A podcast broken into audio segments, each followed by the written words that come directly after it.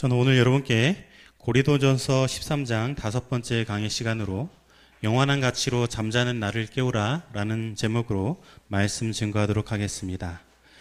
다 같이 고린도전서 13장 12절부터 13절 말씀을 읽도록 하겠습니다. 네, 다시 한번 읽어보겠습니다. 시작. 우리가 지금은 거울로 보는 것 같이 힘이 하나 그때에는 얼굴과 얼굴을 대하여 볼 것이요.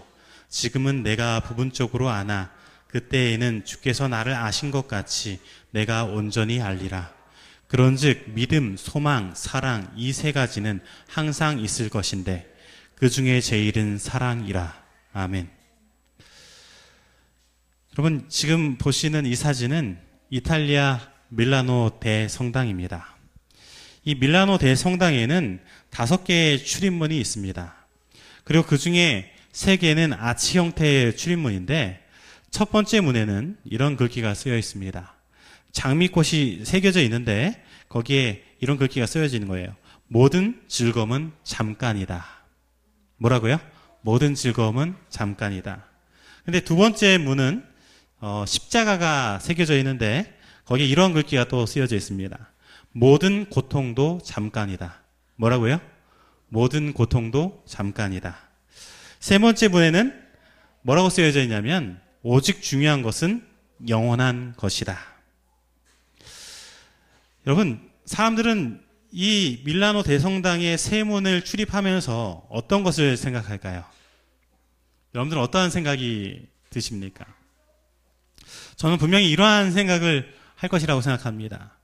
우리는 이 땅에서 잠깐 즐거움만을 추구하지 말고 또 잠깐 있는 고통에 집착하지 말고 영원한 것에 집중하자라는 것이죠.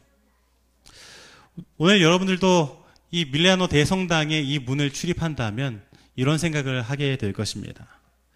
그러면 여러분, 영원한 것은 무엇입니까? 여러분, 영원한 것이 무엇인가요? 여러분, 우리들이 생각하는 영원할 것 같은 모든 것들은 다 어떻게 되어집니까? 저희 집사람이 항상 저에게 하는 말이 있어요. 제가 아, 컴퓨터를 바꾼다든지 어떤 것을 핸드폰을 바꾼다든지 하면은 이거 평생 써? 평생 써? 막 이렇게 말해요. 근데 어, 실제로 평생 쓸 수 있습니까? 아, 평생 못 써요. 예, 꼭 영원할 것처럼 영원히 쓸 것처럼 보였던 그것들이 다 낡아지는 것이죠. 특별히 야고보서 4장 14절은 이렇게 이야기합니다. 내일 일은 너희가 알지 못하는도다. 너희 생명이 무엇이냐? 너희는 잠깐 보이다가 없어지는 안개니라. 오늘 우리들도 내 자신이 영원히 살 것처럼 여겨지다가 시간이 흘러서 나이 먹은 자신의 모습과 점점 병들어가는 자신의 모습을 보고 우리들은 안개에 불과하다는 것을 깨닫게 되는 것입니다. 우리 인생이 이러한 유한한 존재라는 것을 깨달을 때 사람들은 그 마음에 숙연함을 느끼게 되는 것입니다. 한 영상은 그런 것들을 생각하게 만듭니다. 잠깐 이 영상을 보도록 하겠습니다.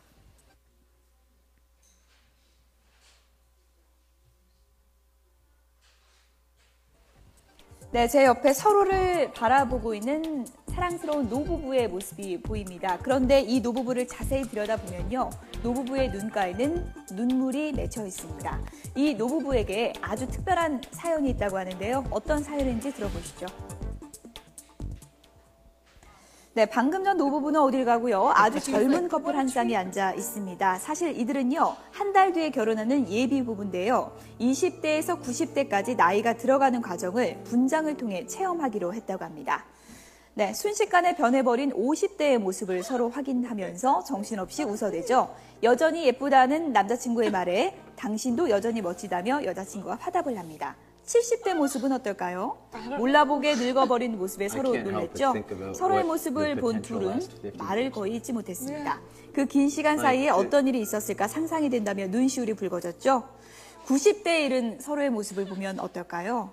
예, 말을 잊지 못하고 눈물을 쏟아내고 있는 두 사람의 모습입니다. 어떤 마음에서인지 나이 든 모습을 보니 이 사람이라는 확신이 생긴다며 서로를 더욱더 사랑스럽게 바라봤는데요.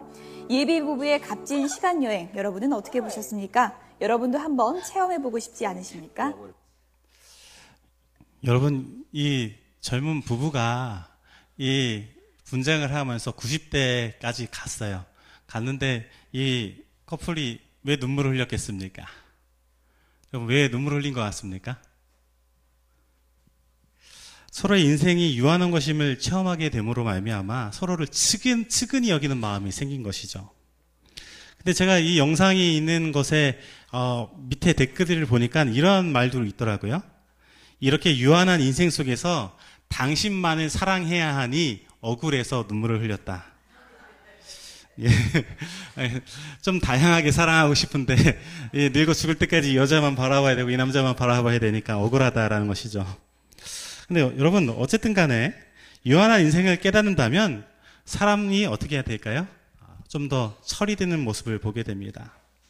그런데 사람들은 이렇게 세상에 영원한 것이 없어 보이지만 영원하기를 바라는 것들이 분명히 그 마음속에 존재하는 것입니다. 이 세상에 분명히 영원한 것은 없지만 오늘 우리들이 그러면 영원하길 바라는 것은 무엇일까요? 여러분들은 어떠한 것이 영원하길 바랍니까?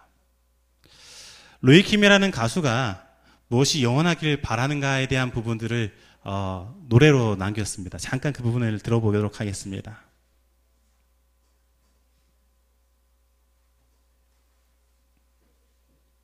영원한 건 없지만 내 사랑은 항상 아름답길 영원한 건 없지만 나 또한 누구에겐 소중하길. 영원한 건 없지만 내 마음의 목소리는 영원하길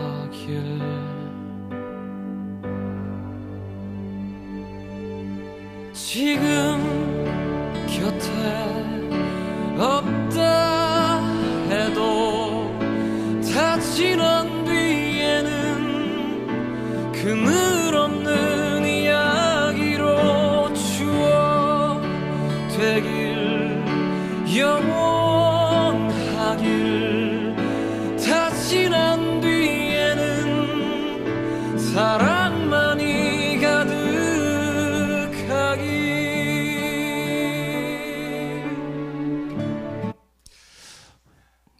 여러분들은 이 음악을 들고 어떠한 생각을 하십니까? 유한한 인생 속에서 사람이 바라는 영혼은 나에 대한 추억이 아름답게 기억되는 것, 세상이 더 따뜻하게 되는 것, 모든 것이 사랑으로 기억되는 것, 그런 것들을 분명히 바라는 것을 보게 됩니다. 어떻게 보면 유한한 인생을 두고 생각하는 모든 사람의 생각은 그러한 것입니다. 결국 사람은 따뜻함을 원합니다. 사랑을 원하고 있습니다. 아름다운 것들을 원하고 있는 것입니다. 장례식장에서 유족들이 고인에 대하여 말하는 말을 좀 더 자세히 들어보고 그것들을 수집해 보면 거의 많은 사람들이 이런 말들을 하는 것을 보게 됩니다. 내가 이 사람에게 서운하게 했던 것들이 생각난다. 좀 더 따뜻하게 해주었으면 좋았을 것을. 좀 더 잘해 주었으면 좋았을 것을. 그러므로 오늘 우리들의 인생은 정말로 후회하지 않게 그러한 목적으로 살아가야 하는 것입니다. 좀 더 따뜻하고 좀 더 사랑스럽게 사랑을 나눠주는 존재로 돼야 되는 것이죠. 그래서 나의 인생에 대하여 다른 사람들이 기억할 때에 좀 더 아름답게 기억하고 아, 저 사람은 좀 더 따뜻한 사람이라고 기억하기를 바라는 마음으로 오늘 우리들은 이 인생을 살아가야 하는 것입니다. 근데 오늘 우리들이 이러한 소원을 가지고 어, 살려고 해도 이 세상에서 그러한 소원이 잘 이루어지지 않는 것들을 보게 됩니다. 왜냐? 내 마음속에 여전히 뭐가 존재하면 죄가 존재하기 때문에. 내가 그 사랑을 좀 더 나눠주고 싶어도 내 안에 죄가 존재해서 내 안에 이기적인 마음 때문에 그런 소원과 그 모든 것들이 억눌려지고 되지 않는 일들을 우리가 경험하는 것이죠. 그래서 이러한 소원은 우리 예수님께서 오실 때에만 진정으로 완벽하게 이루어지는 것을 보게 됩니다. 고린도전서 13장 12절로 13절 말씀은 이렇게 이야기하고 있습니다. 우리가 지금은 거울로 보는 것 같이 희미하나 그때에는 얼굴과 얼굴을 대하여 볼 것이요. 지금은 내가 부분적으로 아나 그때에는 주께서 나를 아신 것 같이 내가 온전히 알리라. 그런즉 믿음, 소망, 사랑 이 세 가지는 항상 있을 것인데 그 중에 제일은 사랑이라. 우리들은 그 아름다움과 사랑을 아직 온전히 알지 못합니다. 그래서 실수하고 넘어집니다. 그리고 우리들은 여전히 죄악 세상, 세상에서 살아가고 있습니다. 사랑이 부족한 세상에서 살아가고 있는 것이죠. 그러나 사랑의 실체이신 예수님을 만나는 그날 우리는 예수님을 직접 대면하여 보고 그분을 체험하면서 우리들이 진정 사랑이 무엇인지 깨닫게 되고 바로 이러한 것들이 우리가 따라야 할 진정한 가치라는 것을 더욱더 깊이 알게 되므로 예수님을 따라가는 삶을 확실하게 시작하게 되는 것입니다. 정말로 뜨거운 사랑을 나누는 세상, 행복한 세상을 우리들이 영원한 그 생, 생활 속에서, 영원한 세계 속에서 경험하게 되는 것이죠. 여러분, 사람을 뜨겁게 만들고 그것을 위해 목숨을 바치게 하는 것은 무엇인가? 그것은 영원한 가치입니다. 어떤 물질 가지고는 사람이 잠깐은 욕심을 부려서 목숨을 바칠 것처럼 보이고 하는 것처럼 보이지만 정말로 진작, 정말로 정작 사람을 정말 뜨겁게 만들고 그것을 위하여 모든 것들을 다 내어 바칠 수 있도록 만드는 것은 영원한 가치라는 거예요. 예전에는 이러한 가치를 둔 사상들이 사람들의 마음을 미치게 하고 뜨겁게 하였습니다. 그런데 요즘에는 그러한 가치가 사라진 것을 보게 됩니다.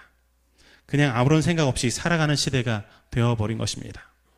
그저 나의 스펙만을 쌓아가는 시대, 돈만을 바라보는 시대.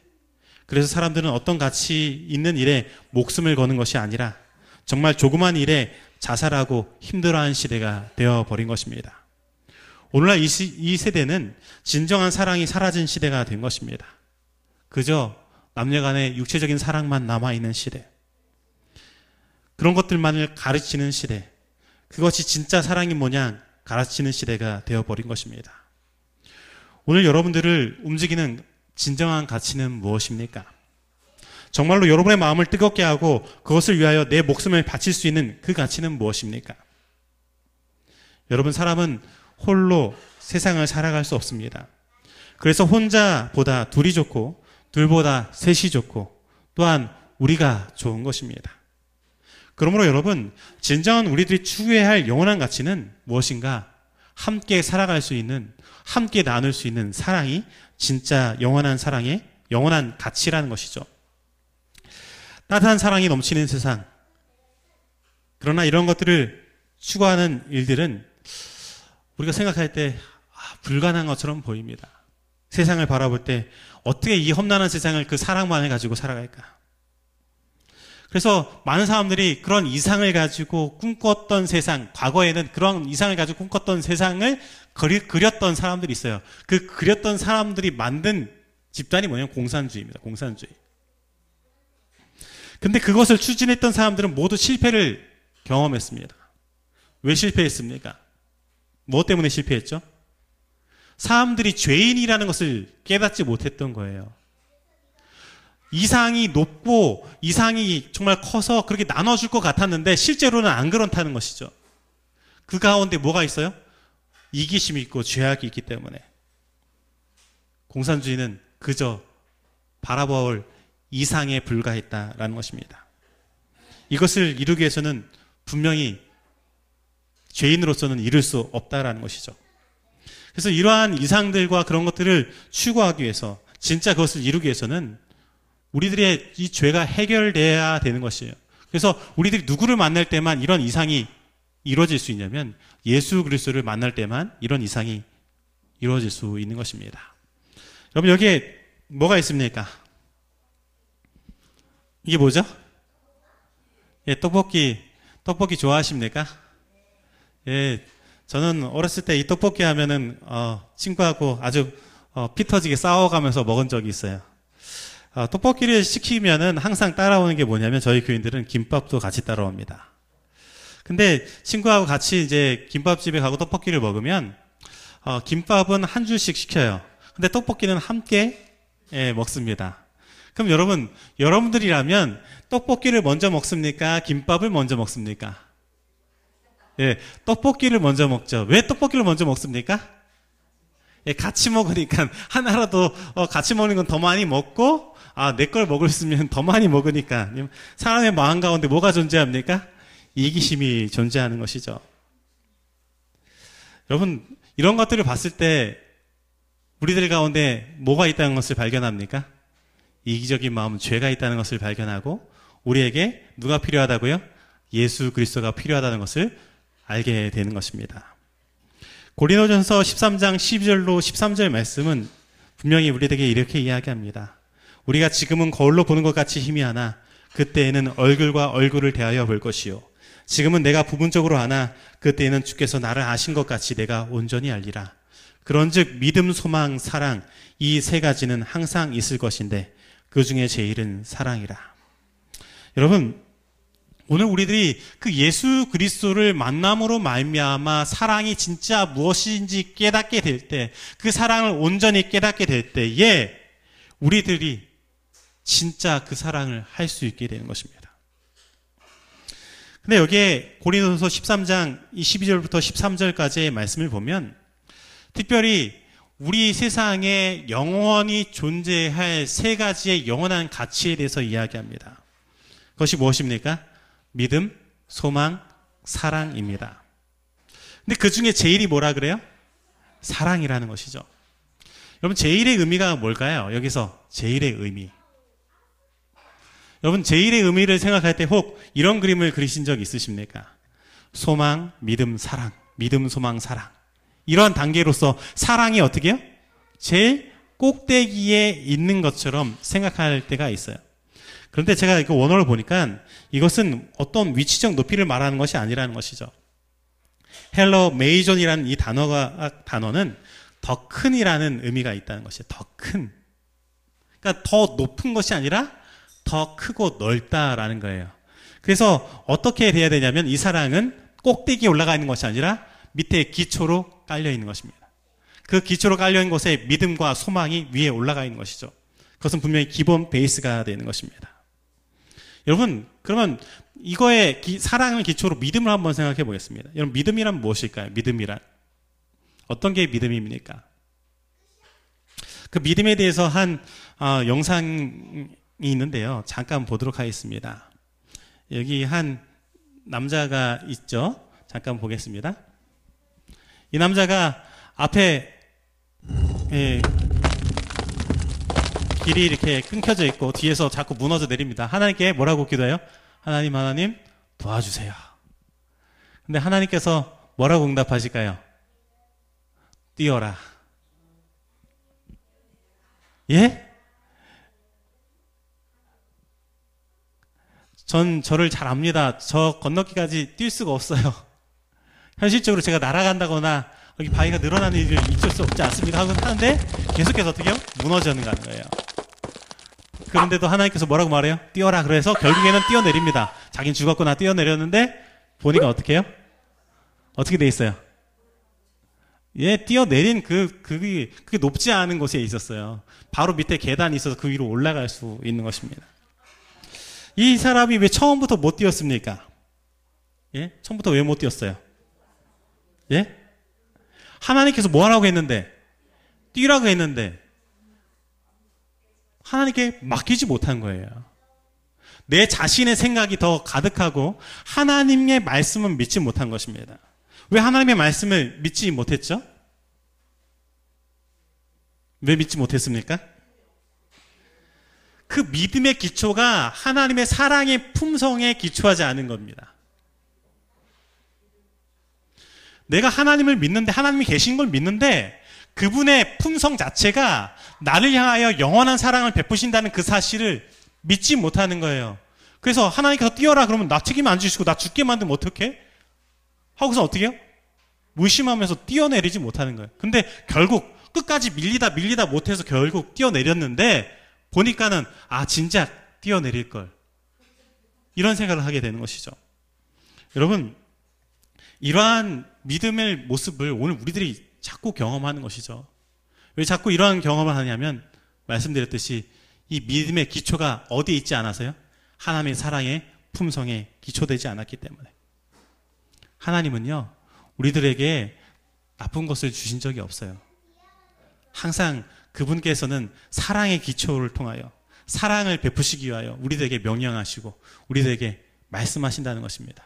그러므로 그분께 모든 것을 맡기고 우리가 나아갈 때 우리들은 진짜 믿음을 경험하고 진짜 신앙이 무엇인지 알게 되는 것입니다. 오늘 신정으로 이 사랑에 기초한 믿음을 경험하는 저와 여러분이 되길 간절히 바랍니다. 그럼 여러분 소망이란 무엇일까요? 소망. 어떤 게 소망일까요? 그 소망에 대해서 어느 한 사람이 영상을 통해서 잠깐 글을 남겼는데요. 잠깐 보도록 하겠습니다. 사실 소망이란 있기도 하고 없기도 한 것입니다. 내가 가지면 있는 것이고 내가 포기하면 없는 것입니다. 소망은 누구에게나 허락되지 않습니다. 품고 소유하는 자만의 것입니다.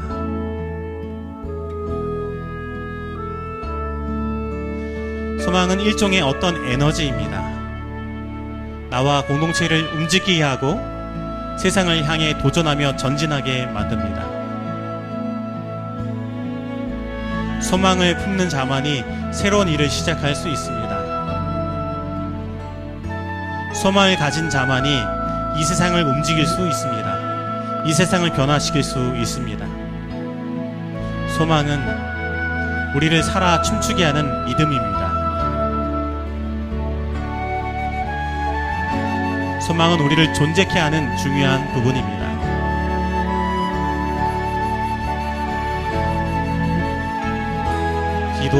기도, 기도가 살아있는 사람만이 하나님을 향한 소망을 품을 수 있고, 말씀이 살아있는 사람만이 그리스도의 춤을 출 수 있습니다. 여러분, 소망이 뭐라고요? 제가 여기서 이 사람의 글을 나눈 것 중에 마음속에 와닿는 말이 하나 있는데 그게 뭐냐면 소망은 우리를 움직이는 에너지가 된다라는 것입니다. 여러분, 이 소망의 기초가 근데 뭐라고 말씀드렸습니까? 사랑이 돼야 돼요, 사랑. 우리를 움직이는 에너지가 되는데 그 기초 밑바닥에는 사랑이 기초되어야 된다. 만약에 이 소망의 기초가 사랑이 되지 아니하고 어떤 이기적인 것이 된다면 이 소망을 이루기 위하여 누군가는 어떻게 될까요? 불행하게 되는 것이에요. 내 소망이 이기적인 소망이라면 누군가를 밟고 올라가야 되고 누군가는 희생해야 되는 부분들이라면 나만 해야 된다는 부분이라면 누군가는 희생되고 누군가는 불행해진다는 것입니다. 그래서 이 소망이 영원한 가치로 남기 위해서는 그 밑바탕에 뭐가 깔려 있어야 돼요? 사랑이라는 것이 깔려 있어야 된다라는 것입니다. 시편 62편 5절 말씀은 이렇게 말합니다. 나의 영혼아 잠잠히 하나님만 바라라. 물은 나의 소망이 그로부터 나오는도다. 우리의 소망이 누구로부터 나와야 된다는 거예요? 하나님으로부터요. 그 사랑으로부터 그 소망이 나와야 되는 것입니다. 여러분, 진짜 하나님의 사랑의 품성을 누가 보여주셨습니까? 예수 그리스도께서 보여주셨어요. 그러면 예수님께서 우리 이 땅에 보여주신 우리에게 보여주신 그 예수님의 소망은 무엇입니까? 하나님으로부터 나오신 우리들의 유일한 소망 대신 예수 그리스도의 소망은 무엇입니까? 자신을 팔아넘긴 유다도 끝까지 사랑하시는 것, 그를 구원하시는 것, 한 사람이라도 더 구원받기를 원하시는 것, 우리와 모두가, 우리 모두가 그분과 영원히 살, 살기를 원하시는 것, 그것이 예수님의 소망이에요. 그래서 그것을 위해 예수님은 자신의 목숨을 내어 놓으신 것입니다. 이 영원한 사랑의 가치를 위해서. 이 영원한 사랑의 가치를 위하여 예수님은 자신의 목숨까지도 내어 놓으셨다라는 것입니다. 그렇다면 나는 지금 어떠한 가치에 지금 움직이고 있는가? 나의 소망은 지금 어디로부터 나오고 있는가? 여러분, 진짜 거듭난 사람, 구원받은 사람은 진짜 사랑이 무엇인지를 보여주신 그분의 사랑 그 자체이신 예수 그리스도부터 그 소망을 취하게 되는 것입니다. 그리고 그 영원한 소망의 가치를 위해 자신의 목숨까지도 내어놓게 되는 것이죠. 여러분, 우리가 살아가는 이 세상은 약육강식 적자 생존의 예, 세계입니다. 마치 이 강한 이 동물이 약한 동물을 잡아먹는 것처럼 이 세상에서 우리가 살아가면 마치 약자들을 밟고 올라가야 되는 것처럼 나만이 살아야 되는 것처럼 우리가 험난하게 이 세상을 살아갑니다. 그리고 우리가 태어나는 그 순간부터 그러한 생활을 했다고 우리는 배워오는 거예요. 여러분, 정자가 난자를 만나기 위해서 어, 3억 마리의 예, 정자가 아, 어머니 뱃속에 들어가면 그 3억 마리가 어떻게 서로 경쟁하면서 강한 것만 어머니의 난자와 만나서 어, 수정이 된다라고 우리는 배웠어요. 그런데요, 실제로는 그렇지 않습니다. 강한 자는요, 죽어요. 물론 너무 연약한 자도 죽습니다. 한번 보면 어머니의 산도에 들어가면 들어가면 그게 어, 농도 자체가 아, 정작 살아갈 수 없는 환경이에요. 그래서 힘이 세서 먼저 쭉 치고 올라가면 무조건 죽습니다. 백혈구가 잡아서 죽이기도 하고 그 환경에서 무조건 죽어요. 그렇게 죽으면 어떻게 되냐면 그 죽은 존재들이 가는 길을 만들어서 산도가 적당하게 맞춰지면서 길이 만들어져서 뒤에 따라가는 사, 그, 그 정자들이 어떻게 해요? 길을 뚫고 가도록 하는 거예요. 그래서 강한 자들이 희생하고 조금 연약한 자들이 어떻게 해요? 올라가서 수정되는 게, 예, 모습이에요. 그래서 사람이 태어나는 그 순간부터 경쟁의 모습이 아니라 사실 희생 가운데에서 사람은 태어난다라는 것이에요. 그리고 자연계도 똑같습니다. 여러분, 자연계, 이 생태계의 먹이 사슬이에요. 먹이 사슬을 보면 강한 자가 살아남고 강한 자가 모든 것들 잡아먹고 지배하는 이 세계라고 생각한다면 여러분 어떻게 돼야 되는 게 맞냐면 이 밑에 이 피라미드 형식이 이 생산자가 더 적어야 돼요. 그 다음에 1차 소비자도 적어야 되고 2차 소비자도 더 적어야 되고 3차 소비자가 더 커야 됩니다. 왜냐? 강한 자만 살아남잖아요. 맞죠? 그럼 강한 자가 훨씬 더 많아야죠. 근데 자연계에 보면 이 피라미드 형식으로 되어 있습니다. 강한 자가 개체수가 훨씬 더 적어요. 왜 그럴까요? 왜 그럴까요? 이 생태계에는요, 자희생의 사랑이 존재하는 거예요. 어느 한 개체가 급속하게 많아지게 되잖아요? 많아지게 되면 희한하게도 그 개체 수가 많아진 존재들이 서로 협의하지도 않은 거, 협의한 것처럼 보이지도 않는데 자신들의 개체 수를 줄여 나갑니다. 스스로 먹잇감이 된다든지 아니면 어떻게 요 생산을 하지 않는다든지 하면서 개체수를 줄여나가면서 이 피라미드 구조를 항상 유지하면서 생태계가 돌아가도록 만든다는 거예요. 그래서 이 생태계는 자희생의 사랑이 존재하는 것입니다.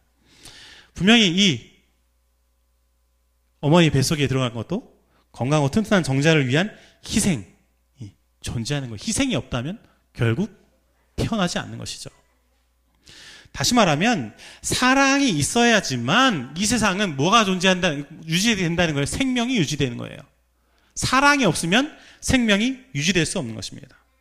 영원한 것은 분명히 사랑입니다. 이 사랑에 기초되지 않으면 이 세상은 지금도 무너질 수밖에 없는 것이에요. 여전히 우리들이 사랑 가운데 있기 때문에 우리가 사람들과 사람이 만나고 사람과 사람이 섞여서 살게 되는 것입니다. 만약 이 사랑 자체가 없어진다면 우리들은 서로 앉을 수 없고 여기는 모든 사람들이 그 사랑이 없다면 서로 치고받고 싸우고 죽이고 있는 일들을 하고 있어야 되는 것이죠. 이 세상은 결코 유지될 수 없는 것입니다. 이 사회에서 희생하고 사랑하는 사람이 없다면 이 사회는 분명히 유지될 수 없는 것입니다. 오늘 우리들에게는 이 영원한 사랑이 필요한 것입니다. 이 영원한 사랑을 위해 우리들은 무엇 할 필요가 있냐면 그래서 희생하는 일들이 필요한 것입니다. 나의 희생이 없다면 내가 이 사랑 나눠주는 사랑 희생적인 사랑이 없다면 이 사회가 유지될 수 없고 이 가정이 유지될 수 없고 또한 이 모든 교회가 유지될 수 없음을 기억해야 되는 것입니다. 그런데요, 우리가 자꾸 희생하다 보면 무슨 생각을 할 때가 있어요. 왜 나만 이래야 돼? 하고선 억울한 생각이 있을 수 있잖아요. 왜 나만 이렇게 희생해야 돼? 여러분, 그, 런 생각 해본 적 있으십니까?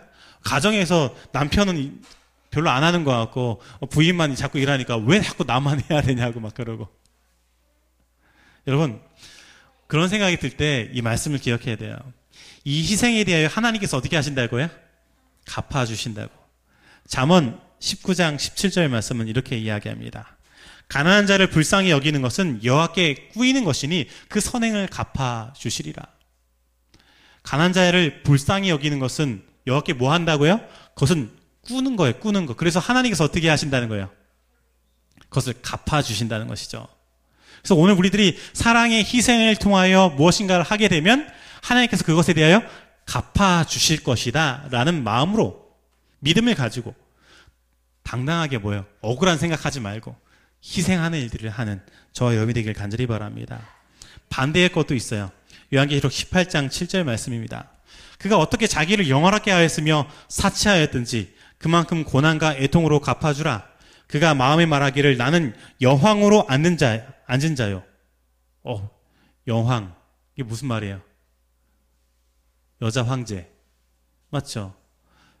가정에서 여자 황제로 살아가시는 분 계십니까?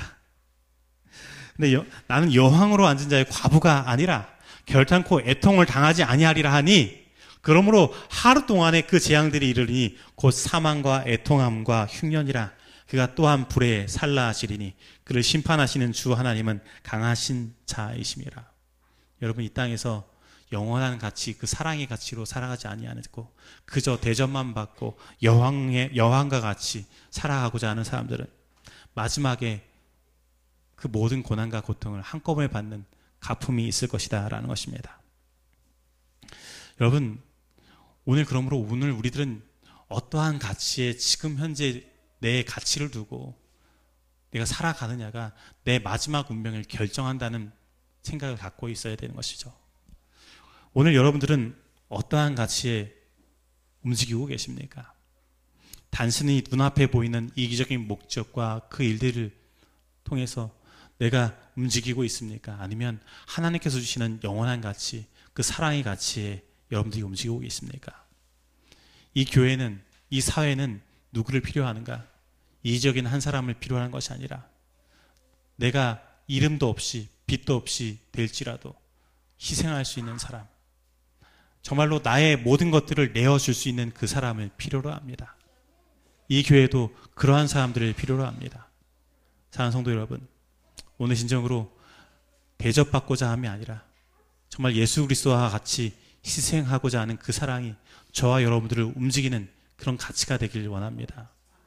예수님께서 그 모든 것들에 대하여 갚아 주실 것입니다. 그 믿음을 갖게 되길 바랍니다. 저는 예수님께서 오시는 그날에 우리들이 어떻게 갚음을 받을 것인가라고 할 때 그날을 한번 생각하게 됩니다. 근데 그날을 생각하다가 이 영상을 잠깐 발견했어요. 이 말씀을 마치면서 이 영상을 잠깐 보기 원합니다. 예수님께서 오시는 그날, 그날에 대한 영상입니다.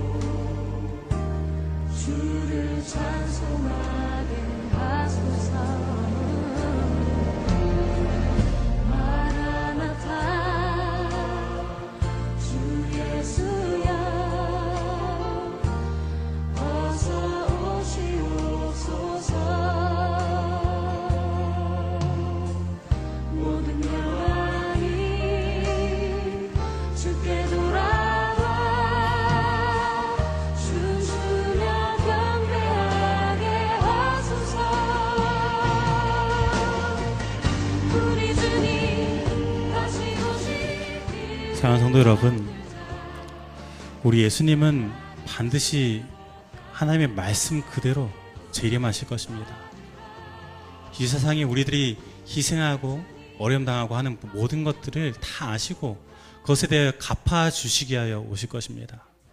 내가 희생함으로 나이가 먹고 늙어서 내 몸, 모습이 흉하여졌다고 억울해하지 마시기 바랍니다. 하나님께서 그것을 다 갚아 주셔서 여러분들을 가장 젊은 그 순간으로 가장 아름다운 순간으로 돌리실 것이고 정말로 행복한 그날을 우리에게 허락하실 것이에요. 오늘 그러한 믿음을 가지시고 지금 이 순간에 내가 움직여야 할 가치, 나를 움직이게 할그 가치가 그냥 단순히 이 눈앞에 보이는 잠깐의 것이 아니라 영원한 가치가 되어야 된다면 생각하시고 그것을 향하여 정진하여 나아가는 저와 여러분이 되길 간절히 바라면서 말씀 마치도록 하겠습니다.